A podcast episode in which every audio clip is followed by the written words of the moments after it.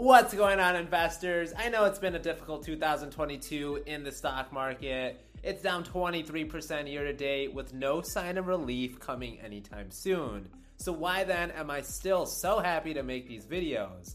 It's because dividend investors, we don't need to worry about what Uncle Jerome or Uncle Joey have up their sleeve. We make our own success. Every month, I have wonderful companies send me money. Every month, I continue to work my 9 to 5, but I know every month I'm getting that much closer to never having to work again. You gotta put in the time, you gotta put in the work to research these great companies, these great ETFs, and the rewards will come. Videos like this is where I celebrate and share all my paychecks every month because there's no better feeling than getting paid to do absolutely nothing. Now let's take a look at the companies that gave us a pay raise in the past month. Because if we're gonna one day hope to live off dividends in retirement, we're gonna need companies that can outpace the rampant inflation in years like this. So we have the popular mall REIT Simon Property Group with a 3% hike. We also have oil giant British Petroleum with a 10% raise. Wow, BP raising their dividend had more of a profound effect on me than pretending to care about England's late monarch dying. Papa John's came in clutch with a 20% dividend hike. Let's just hope that doesn't mean pizza gets 20% more expensive. Illinois Tool Works, a company I just made a video about, they raised their dividend 7%. ITW is a dividend king with over 50 consecutive years of increased dividend payments. Another dividend king is the sin stock Altria, which just raised their dividend another 4%. Intuit with a 15% dividend hike. Imagine getting a 15% pay raise at your job. Intuit, of course, is the company that makes the tax preparation services like TurboTax. Another reason to love dividend income is that they often get preferential tax treatment compared to the money you make working at your 9 to 5 in most cases. So, not every company is going to outpace inflation. That's probably more of the people running this country world's problem than the actual company's problem but still several companies with double digit pay raises. Alright, now let's get into the real reason you clicked on this video to see all the dividends I got paid in August of 2022. So starting off here, we have AT&T paying me $4.16. AT&T has not been doing so hot lately. This is a position I want to slowly get out of over time. After AT&T, we have General Mills at $2.16. Might be the last time you see GIS in my portfolio, as I'm just locking in some profits in my portfolio and just consolidating some positions, maybe just buying more shares of SCHD or JEPI. Uh, that's probably the easier route to go than just owning a few shares of GIS. So after General Mills, we have a Chase payment that was actually part of July. So the next company to pay us in the month of August was Lowe's at $7.47. Lowe's, of course, is the giant home improvement store chain. Dividend King, well over 50 consecutive years of increased dividend payments, as reliable as it gets.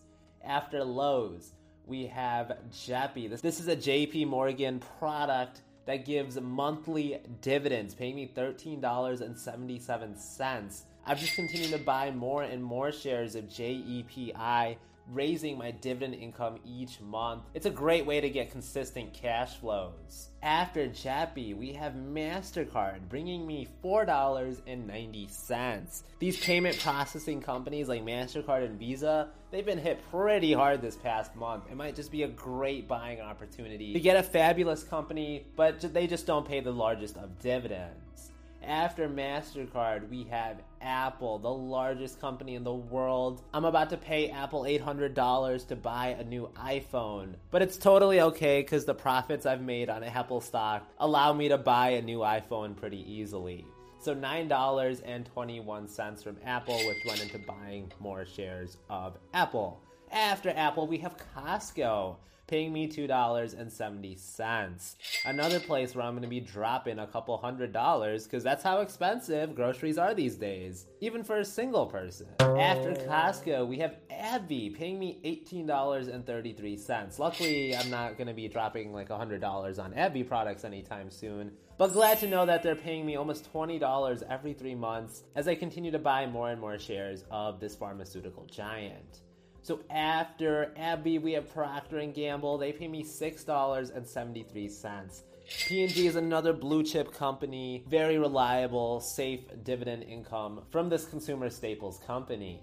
After P&G, we have oh, realty income, not reality. And they pay me $7.43, which is up from last month because I'm just continuing to buy more shares, not only through their drip every single month, but also just buying more shares because these rising interest rates that's not always the greatest news for real estate companies as now the cost to borrow went up and it's a little bit harder to acquire new properties. So after the monthly real estate company, we have a NUSI, which paid me $13.41. NUSI is a position I am slowly exiting, just reallocating that money to other income ETFs like JEPI or X Yield as well as to the dividend ETF SCHD. So $13.41 from NUSI. Then we have Starbucks paying me $13.34. I want to thank all the coffee fiends out there for letting me get reliable dividend income whenever you go and buy coffee from Starbucks.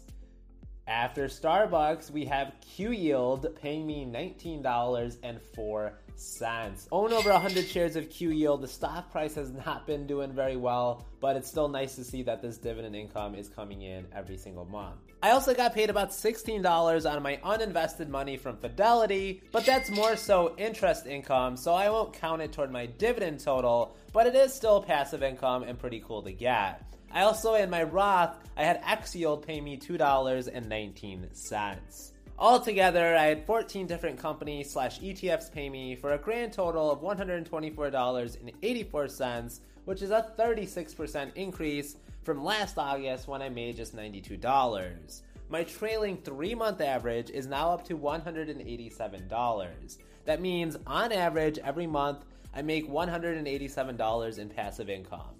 That's up about $4 since just last month. That's really not too bad considering I've only been an investor for about four and a half years now. My three month total, or how much I make every quarter, is now up to $560.90. That's up $10.71 since last month. Now, this particular August tranche, it's my lowest paying, but I don't mind because months like September, I'm getting some fat dividends, well over $200 so far. Let's see if by the end of the month it reaches $300. But we won't find out till next month's video, so make sure you're subscribed because I make these videos on a monthly basis. We're already seeing big tech companies cutting jobs left to right. Why would you depend solely on your 9 to 5 to retire? Start putting in those steps today to control your own destiny so you can tell your boss one day that you quit.